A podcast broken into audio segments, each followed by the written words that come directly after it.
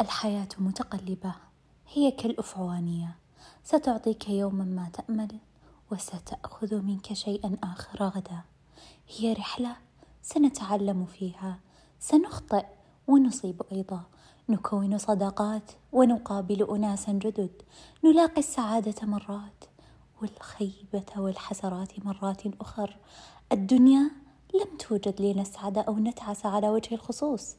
هي طريق مؤقت يطفح بأنواع الكفاح حتى وقت مؤجل. هي اختبار صبر وكفاح آملين في آخره حسن الخاتمة والنجاح.